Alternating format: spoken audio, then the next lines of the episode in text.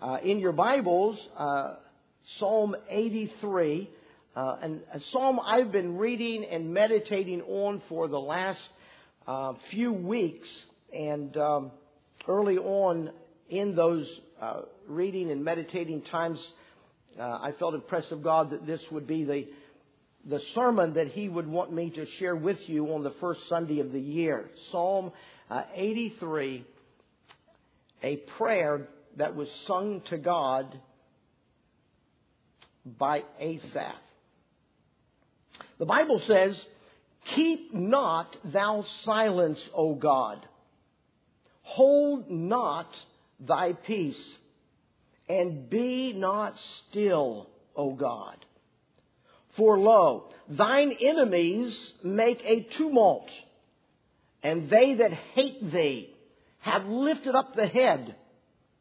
They have taken crafty counsel against thy people and consulted against thy hidden ones. They have said, Come and let us cut them off from being a nation, that the name of Israel may be no more in remembrance. For they have consulted together with one consent. They are confederate against thee. The tabernacles of Edom, the Ishmaelites of Moab, and the Hagarenes, Gebal, and Ammon, and Amalek, the Philistines with the inhabitants of Tyre, Asher also is joined with them. They have holpen the children of Lot. Do unto them as unto the Midianites, as to Sisera, as to Jabin at the brook of Kishon, which perished at Endor. They became as dung for the earth. Make their nobles like Oreb and like Zeb, yea, all their princes as Zeba and as Zalmunna, who said, Let us take to ourselves the houses of God in possession. O God, make them like a wheel as the stubble before the wind, as the fire burneth a wood, and as the flame setteth the mountains on fire. So persecute them with thy tempest, and make them afraid with thy storm. Fill their faces with shame, that they may seek thy name, O Lord. Let them be confounded and troubled forever. Yea, let them be put to shame and perish, that men may know that thou, whose name alone is Jehovah, art the most high over all the earth. I want to draw our attention to the question, what are you praying as you enter into a new year?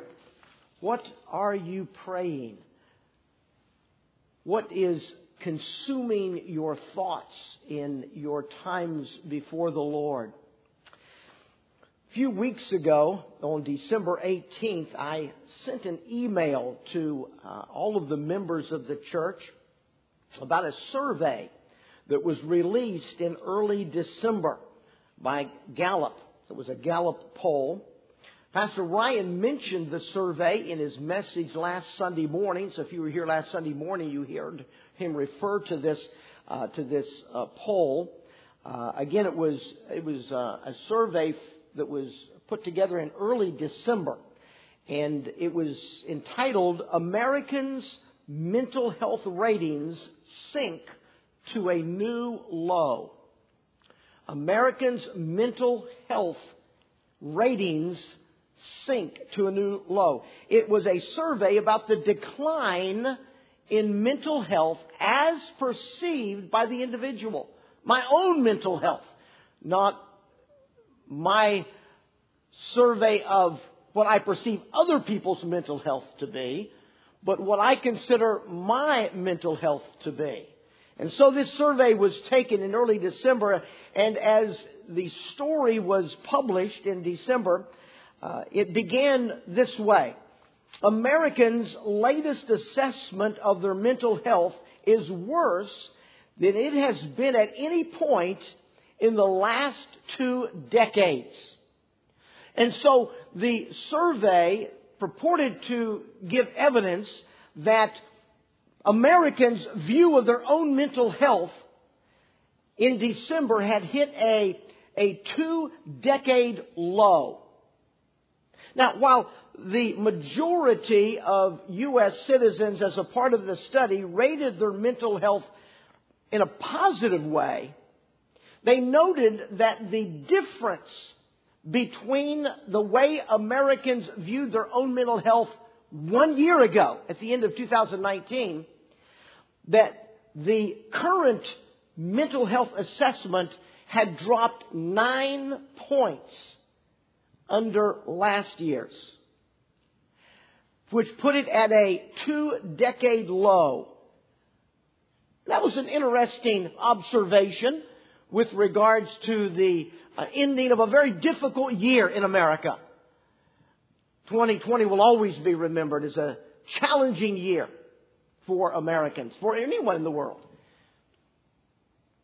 The, the uh, survey broke, uh, as you would expect, as surveys do, and as Pastor Ryan mentioned last week, the, the survey broke the, the results down into a variety of demographics age, um, ethnicity, uh, gender, uh, all kinds of differences, just showing the, the difference in self assessment in different demographic groups. But the thing that caught my eye when I saw the survey uh, in December and read down through the survey, the thing that caught my eye was that every demographic group, save one, had dropped negatively under last year's assessment. Regardless what the demographic, across the board, everyone went down in their own self-assessment of their own mental health except one demographic. And that one demographic was the people who attended church every week. They broke that out from a different demographic of those who attend church occasionally or those who attend church on some other uh, dimension than weekly, regular, faithful, every week, I'm there, church. And those people who were in church every week, their mental health assessment actually was higher than the same demographic in 2019. In spite of 2020. In spite of all the challenges in spite of the politics and the and the COVID and the Antifa and and, and all of the, the all of the things that happened that, that filled the news media for week after week throughout the entire year, only one demographic at the end of 2020 had a better mental health assessment than their same counterparts in 2019. That's a very interesting observation. Why? Why is it that people that are constantly in church blew every other demographic out of the water on mental health, on how I view my life, of whether I have a positive outlook on life? And I would suggest that it is the person who joins together with others on a weekly basis to interact with God to interact with God's truth, to interact with God's Word, who actually meet together and systematically are under the influence of the fellowship of other Christian people in the study of the Word of God and singing songs. It's those people who understand what lies beneath the surface of life events. And they see life through a biblical worldview. And when you view life, when you view what happens around you through a biblical worldview, that builds hope and peace in the heart. Regardless of what happens around me, I've read the book. Regardless of what is happening in the world around me, I know God. And those who are seekers of the heart of God are best equipped to handle the tragedies and trials of life and maintain a positive mental health through those situations. I see that in the psalmist who wrote Psalm 83. Now, you're here today, so, uh, and some of you are here, have been here every Sunday. We're, you are in that demographic of the people who have the best mental health in America. The people that have the best, most positive outlook on life in America. Keep it up. Let's maintain it in 2021. Amen. Keep hope alive. Keep it going. We have to understand that the, the, the solution to the problems around us is not in the world around us. It is in the book that we hold on our laps this morning. It's in the relationship we have with the author of that book. It's in our ability to look ahead of us and know where this world is going and what lies ahead. These are the things that build a positive mental health amongst people. And so it's those people who are close to God in the Word of God. I don't know what challenges we're going to face in 2021. We don't even know who's going to be the president yet in 2021. I, don't know what the challenges are, are going to be. We don't know what's going to happen with COVID. We don't know medically what's going to happen uh, in, in, our in our in our country. We don't know politically what's going to happen. We don't know economically what's going to happen. There are so many things we just don't know that lie ahead of us in 2021. But you know what we do know? We do know that God's already in tomorrow. There's a song that is play is sung by a Pensacola group that is on our rotating music here at the church. Uh, and every once in a while I'll hear it rotate up and I'll hear them sing a song, the essence of which, the theme of the song is that we have no need to worry about tomorrow because God is already there. And when I heard them sing the song the first time and I, and I, that thought settled into my heart, that is so powerful. I don't have to worry about what's going to happen tomorrow. God's already there. He's got it. And my relationship with Him and my interaction with Him and His Word is key to my mental health, my attitudes in life, my spirit. And you know, the world desperately needs to see some believers in God that are on top of their game. They need to see some believers in God with a smile on their face in spite of what's happening in their lives. I remember preaching through First Peter years ago. As a matter of fact, it was one of the first books I preached through as a kid preacher back in Ontario, Canada, back in the mid 70s. I preached through First Peter there. I preached through First Peter here. Uh, First Peter is a book that's all about a good positive attitude in difficult times. And I remember reading someone's comment about First Peter. They said the world around us needs to, needs to see the pilot in a little Piper Cub that's bouncing around in the clouds and in the, trying to get through the storm and it's bouncing all over the place and up and down and over and, and it's having a tough time staying in the air and finally it breaks under the clouds and it comes down into a smooth three point landing. And the author said, that's what our life is about. And the unsaved around us desperately need to see us in how we go through that storm. And whether it beats us or whether our God is big enough. Whether we know His heart. Whether we're able to maintain a biblical worldview with a positive mental health in the midst of difficult and troublesome times around us. Well, I see that so much here in Psalm 83. Psalm 83 is a, is a declaration uh, of need. It's a prayer. It, it, the little, if you have a, uh, a study Bible, you probably have in small print at the, uh, at just above verse number one, you probably have a title that says a song or psalm of Asaph. It was the last of the Psalms that was written for Asaph. And, and the word song speaks of singing And the word psalm speaks of music that's added to the words being sung. And so it's almost repetitious. It's, this, these words were put to music and sung as a song to God.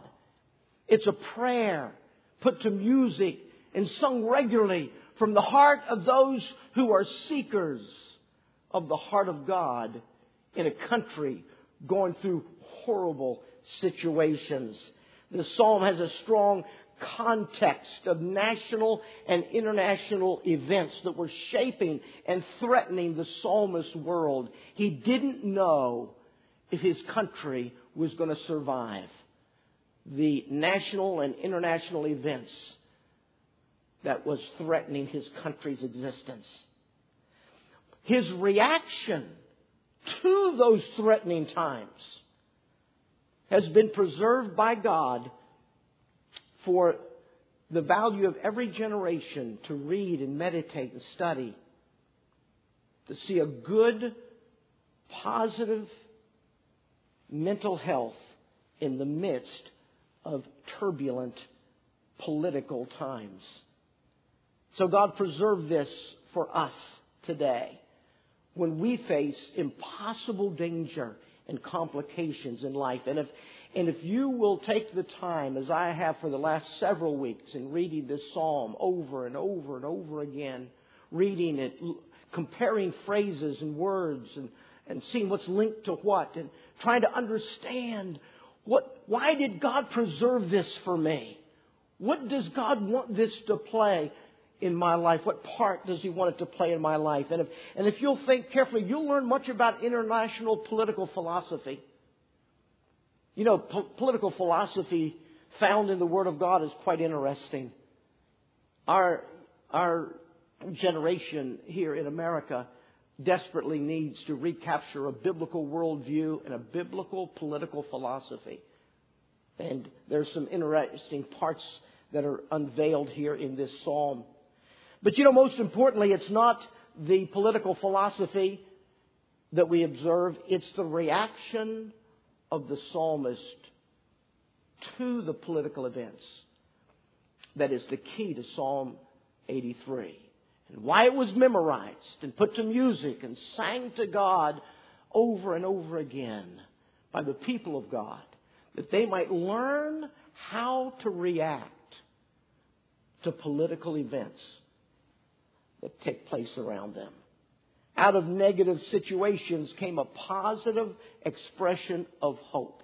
You know, probably the word that's being preached on in churches around the world today to kick off 2021 more than any other word is the word hope. Hope. To try to instill optimism. To try to recapture a positive mental health in the midst of uh, the political international, national international political events of our world. And, and out of negative situations came a positive expression of hope and faith in God. And so our message this morning is, is going to lay out a little bit of the political, but only for the purpose of capturing the practical reaction of the psalmist. That's what I need. The practical reaction of the psalmist so that I can have hope in God as he had hope in God. So how can we accomplish that? Well, I want to observe with you uh, three, three uh, realizations that the psalmist had uh, from this passage of Scripture, and uh, and you see those uh, as present, past, and future uh, on your little sermon worksheet. Let's jump into this. I want you to see his present realization. His present realization.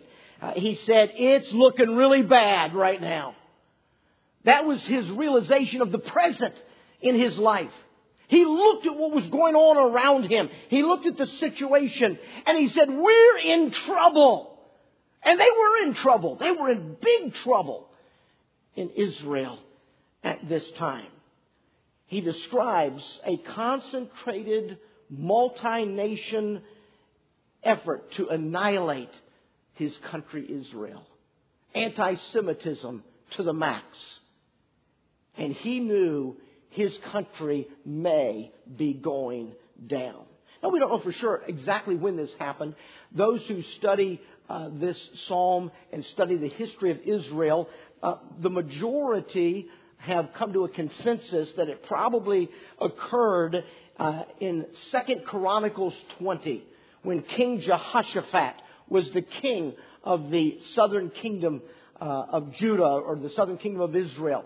And, and we don't know for sure, but whenever it occurred, what is important is to see the seriousness of the situation they were in, and it was looking really bad. How does he describe the situation? Well, first of all, he describes his opposition. Look at verse number two.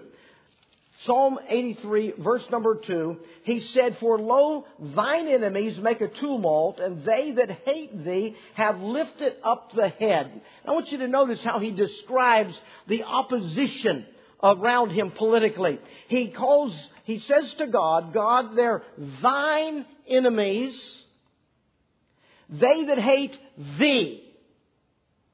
So notice very simply and very clearly, they are the enemies of God who hate God.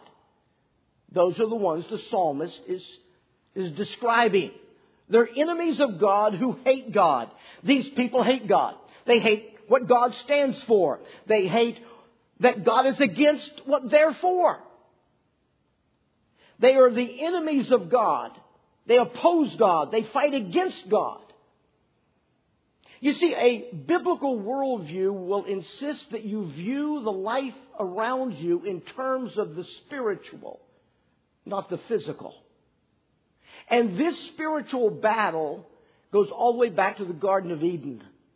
When Lucifer convinced Adam and Eve to join him in his rebellion against God by painting a picture for them that God doesn't really know what's best for your life. How do you know that God really said that? Did God really say that?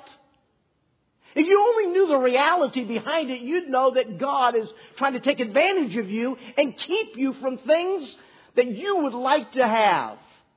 And once Lucifer convinced Adam and Eve to join him in his rebellion, they rebelled against God under the guise of God not giving them what they wanted and what they really would enjoy in life. And so started the battle, the spiritual battle between the Creator and His created. A battle that has followed humanity down through our history to this very day. This is a spiritual battle. These people that that psalmist, the psalmist is describing, he sees them ultimately as not the enemy of Israel. He sees them ultimately as not his enemy. He sees them as ultimately God's enemy who hate God, who hate God. You know, they don't appreciate what God stands for. They don't appreciate what God stands against. They hate Him and they are his enemies. A very real problem for the psalmist.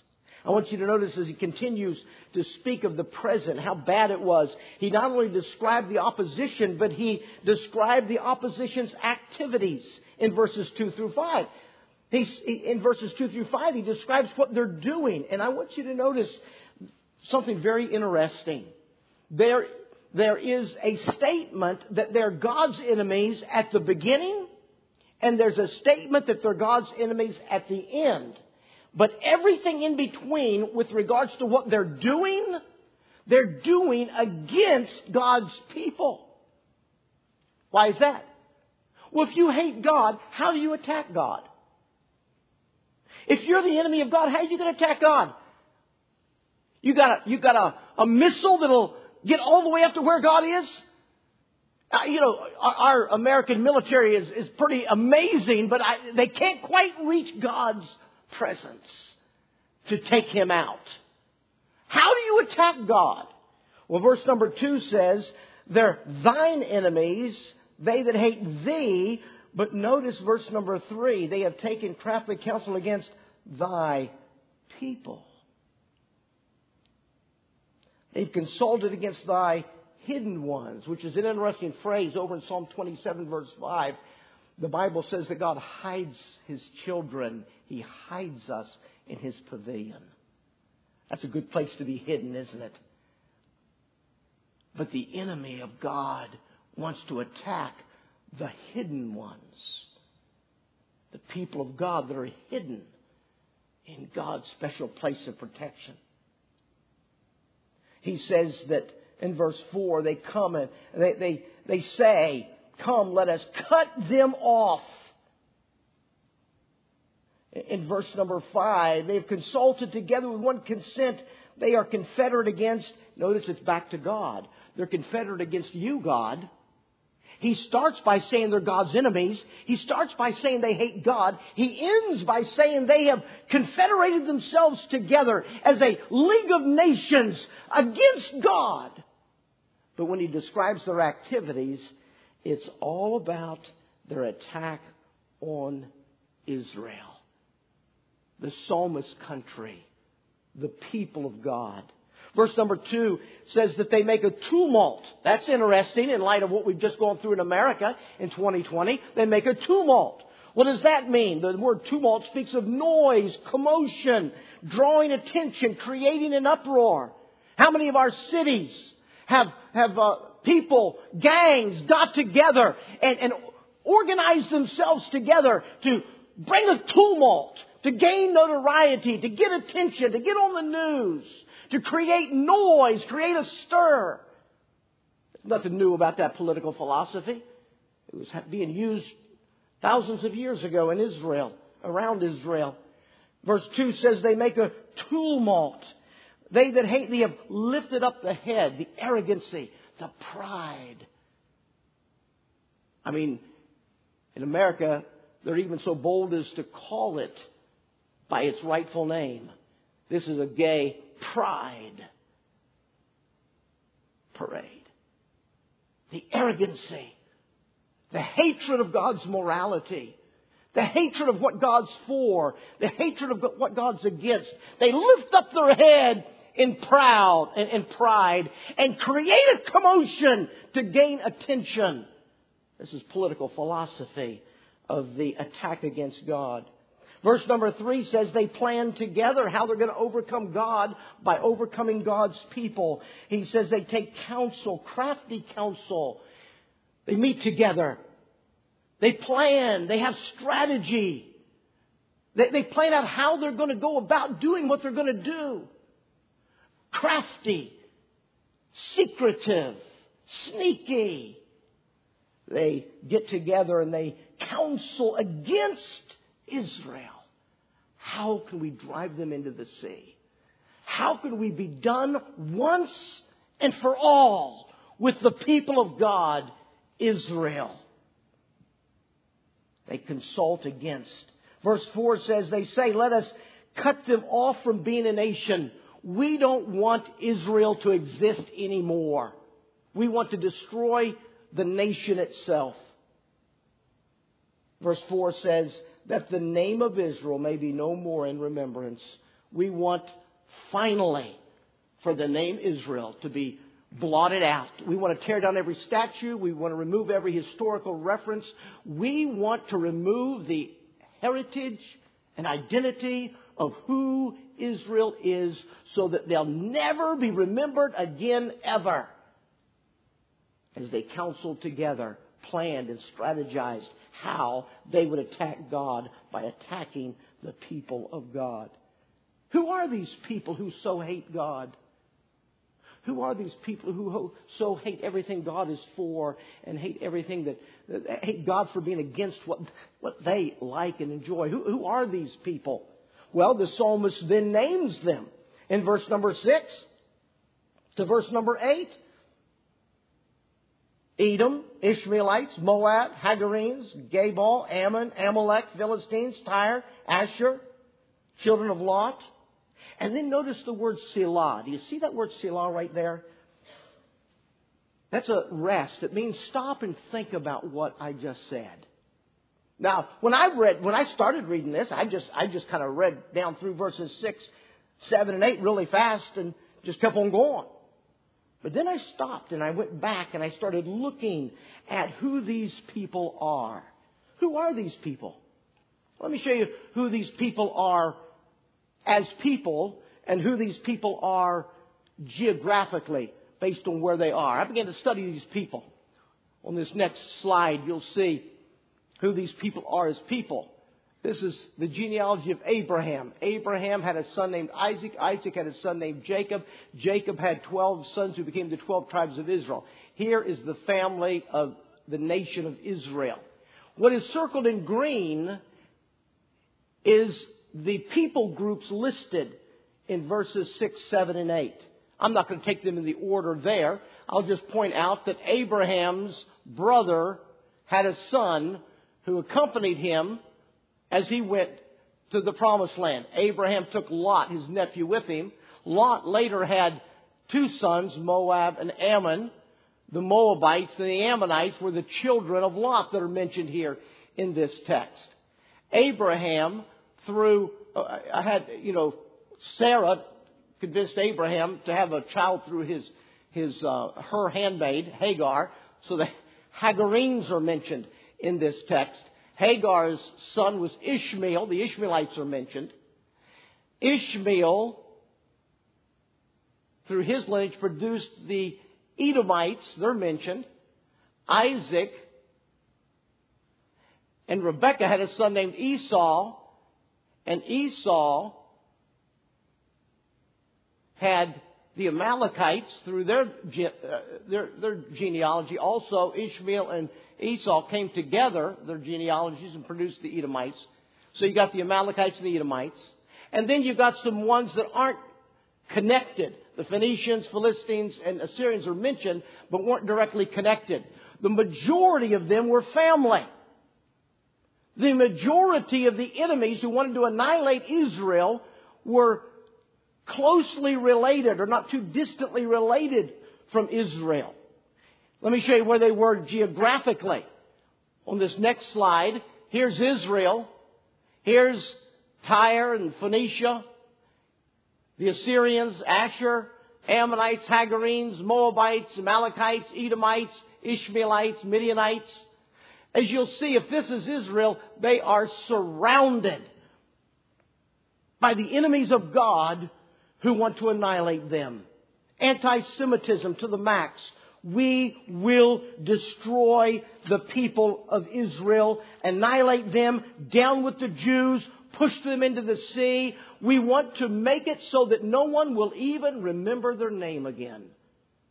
Anti Semitism to the max. Now that was all the present. That was what the psalmist was living in.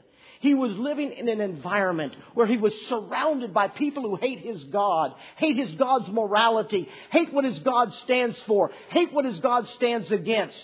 And because they hate God and can't attack God, they begin to attack the people of God.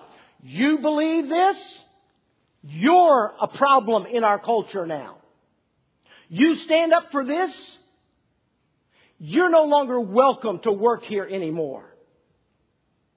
When they can't directly attack God, they attack the people who believe what the God stands for. That's what the psalmist was dealing with in his life in the present. He was dealing with severe political entities carefully working together as a confederacy, confederate nations teamed together to destroy his country. How does he react to these difficult times? I want you to notice the second realization has to do with the past. You see, the psalmist remembered we've been here before. We've been here before as a nation. He began to recall back 300 years earlier to similar dire situations in his country's history. It was 200 years after Joshua had led Israel into the promised land. And it was at the end of their 40 year, uh, which happened at the end of their 40 year wandering in the wilderness. It's the period recorded in your Old Testament book of Judges.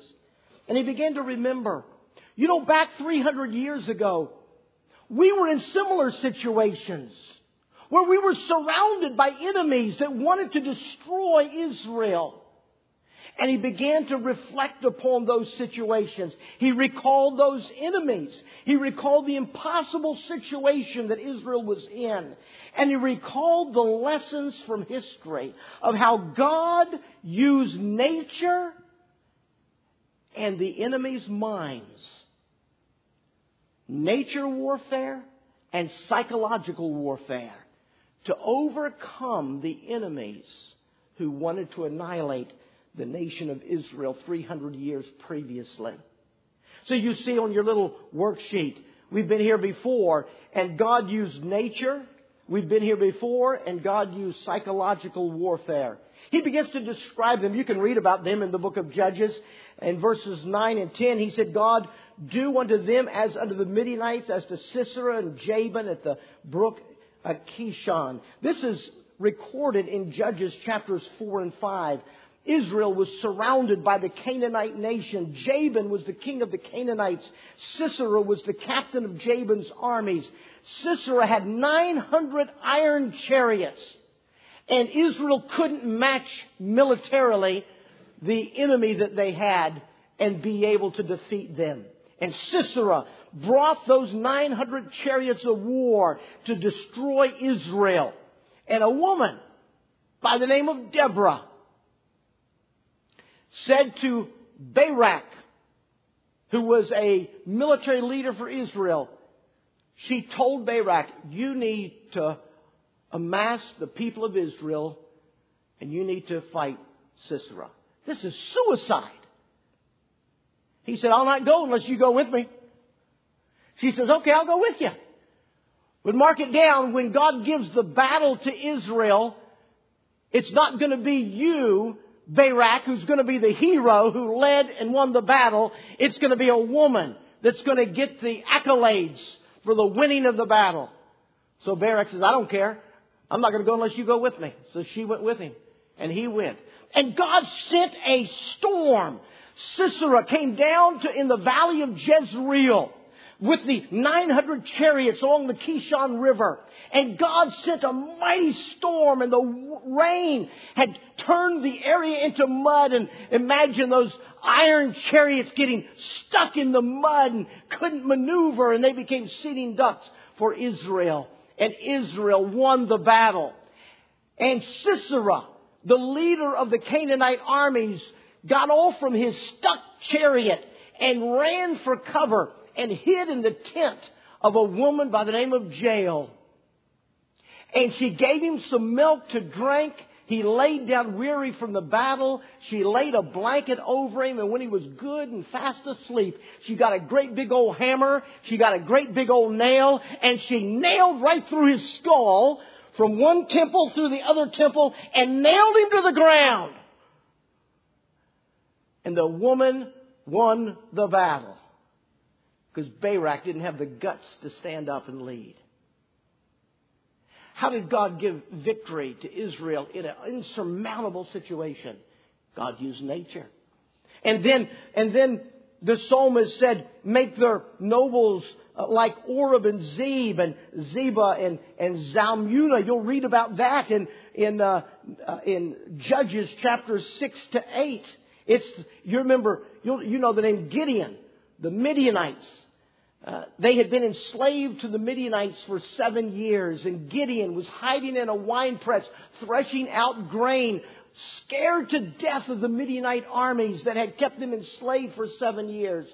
And the angel of God came to him and said, Thou mighty man of valor. And Gideon looked around him and said, Who? Me?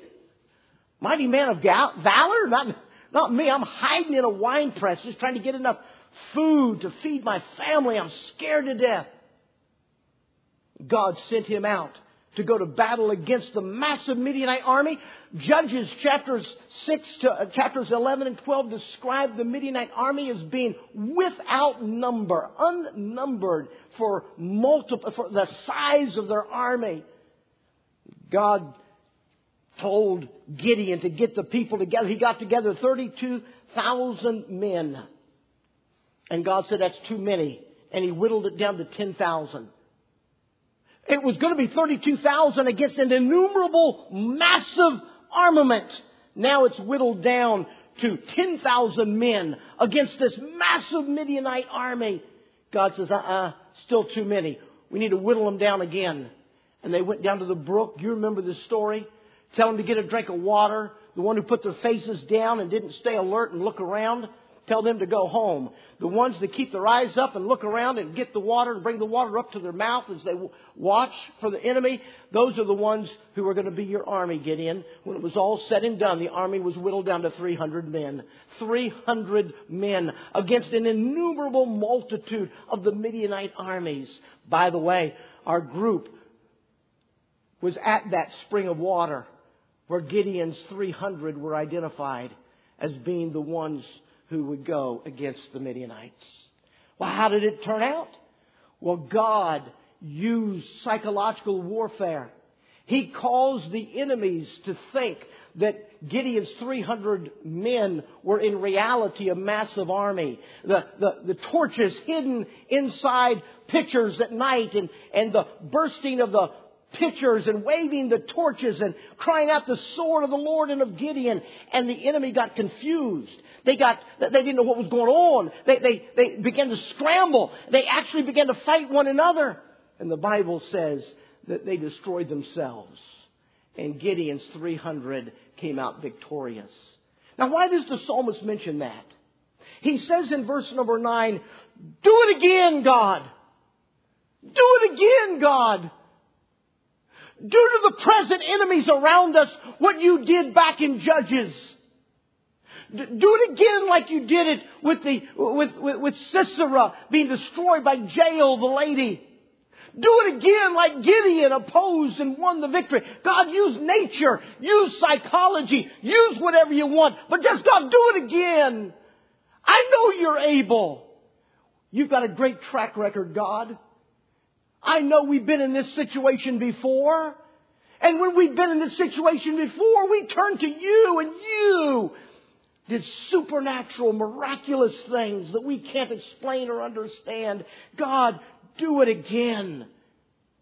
You know, when the, the present state of the psalmist, reflecting back 300 years to Judges, and using two historical examples of his faith in a God who can do anything.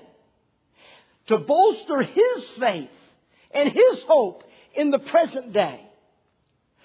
That present day of Psalm 83 was 2,870 years ago. 2,870 years later, the enemies of God are still trying to annihilate Israel. And at every stage along the way, God has done it again.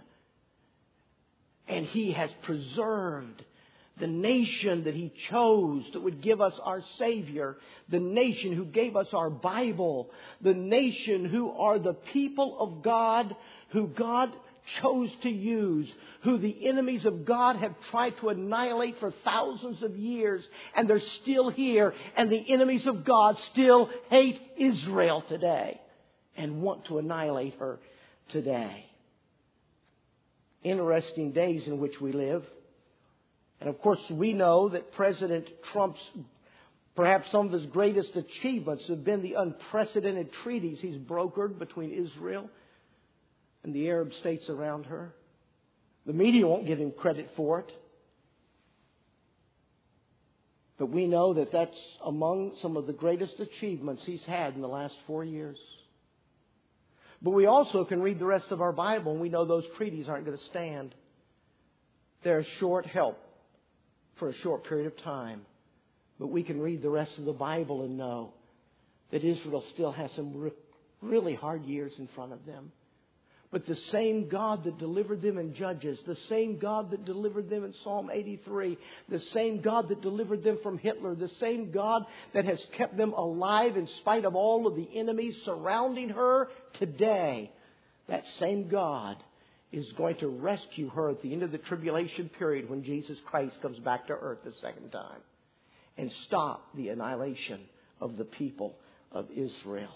Yes, we can, we can look historically to Judges. We can look at the present time. The psalmist looked historically. The psalmist looked at the present day of his day. We can even look prophetically into the future and we can know that the greatest battle, by the way, here's the greatest battle. This next slide. When Israel, at the end of the tribulation period, is surrounded by the armies described in the books of Ezekiel and Revelation who will march against Israel to finally annihilate her, and Jesus Christ will return a second time to earth. And what a day that's going to be. Here's the application of all this. The application of all of this is the third realization. To the psalmist, it was his future the psalmist looked at the present and said, It's looking really bad right now for my country. The psalmist looked at the past and said, We've been here before, and God is able. And so then the psalmist looked in front of him to the future. And the psalmist said, We need God today. And that's the thought I want you to take away this morning. It's been a rough year. We don't know what's going to happen in 2021. We don't know if our nation's going to survive or go down in dust. But one thing we know, God is able to do what God intends and wants to do for His purposes and His plans. And because we know God, we can have a solid, positive mental health because our hope is not in the Republican Party and our hope is not in the doctors curing COVID and our hope is not in political tensions and medical tensions uh, calming down. Our hope is in the God who we seek every day and have a relationship with and know that He has always been with His people in difficult times and He'll be with His people again today in difficult times. Where do I see that? Well, I see that in verse number one. In verse number one, the psalmist said, Keep not thou silence, O God, hold not thy peace and be not still I want you to zero in on those three words silence, peace, and still. The psalmist said, God, say something. God, will you say something? Don't stay silent, God. And the third word was be still. And, uh, uh rather, and be not still, O God still speaks of an absence of activity.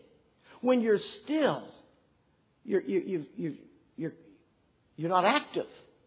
The psalmist was saying, God, do something. God, don't be still. God, say something for crying out loud. God, do something for crying out loud. You know why? Because when we're in the midst of difficult, troublesome times and God is silent and still, it appears that God is in agreement with what's happening. And that's why the middle word, hold not thy peace. God, don't be at peace with what is happening around us. God, don't give the impression that you're okay with what they've done. Don't give the impression that you're in agreement with everything and, and everything's okay. God, would you say something? God, would you do something so that we'll know your heart and what's going on in your heart and mind? You see, there's hope in the psalmist. He knows where to turn. He knows who to look to. He's not looking around him for solutions. He's looking up and saying, God, would you say something? Would you do something so that we know you're not at peace with what's going on around us? What does he want God to do? he says in verse number 9, do unto them as unto. Verse number 13, oh my God, make them like. Verse number 15, persecute them, make them afraid. Verse 16, fill their faces with shame. Verse 17, let them be confounded and troubled. Put them to shame. Calls them to perish. See, the psalmist wants God to act. He wants God to do something. This was the problem Habakkuk had when Habakkuk said, God, you, you, you let me see wrong judgment. You let me see the wrong side winning. You let me see that everything's unjust around me. And God, you're not saying anything. You're not doing anything. God, where are you? And God said, Habakkuk, if I told you what I'm fixing to do, it'll, it'll, it'll blow your mind. And God told him what he was fixing to do. And Habakkuk says, you're right, God. I can't believe you're going to do that. Habakkuk's an interesting study along these same lines. God, would you say something? Would you do something? Don't give the impression that you're at peace with what's happening around us. He uses two illustrations, by the way, in verse number 13. Make them like a wheel and like a fire, a flame that sets the mountains on fire. Those don't mean anything to us today. The people at that day when this was written understood those. The wheel, the Hebrew word translated wheel, talked about the spherical uh, part of a wild artichoke, and in the in the fall of the year when it would would dry out, all of the this this stubble he said the stubble before the wind, all of this stubble, the wind would pick it up, and it would just roll like tumbleweed. And what he was saying is, God, would you bring in a mighty wind and just blow our enemies away? And then the farmers every year, they would, when they got ready to plant their crops, they would wait for a windy day and they would set their fields on fire so the wind would carry that raging fire across their fields to burn up all the weed stubble and all the, the, the thorns to prepare for them to be able to plant. And he would say, Oh God, would you do something? Would you just, a mighty wind, a mighty fire, just get rid of the enemies? But I want you to notice that the psalmist's heart was not judgmental. He said, and it's and it's um,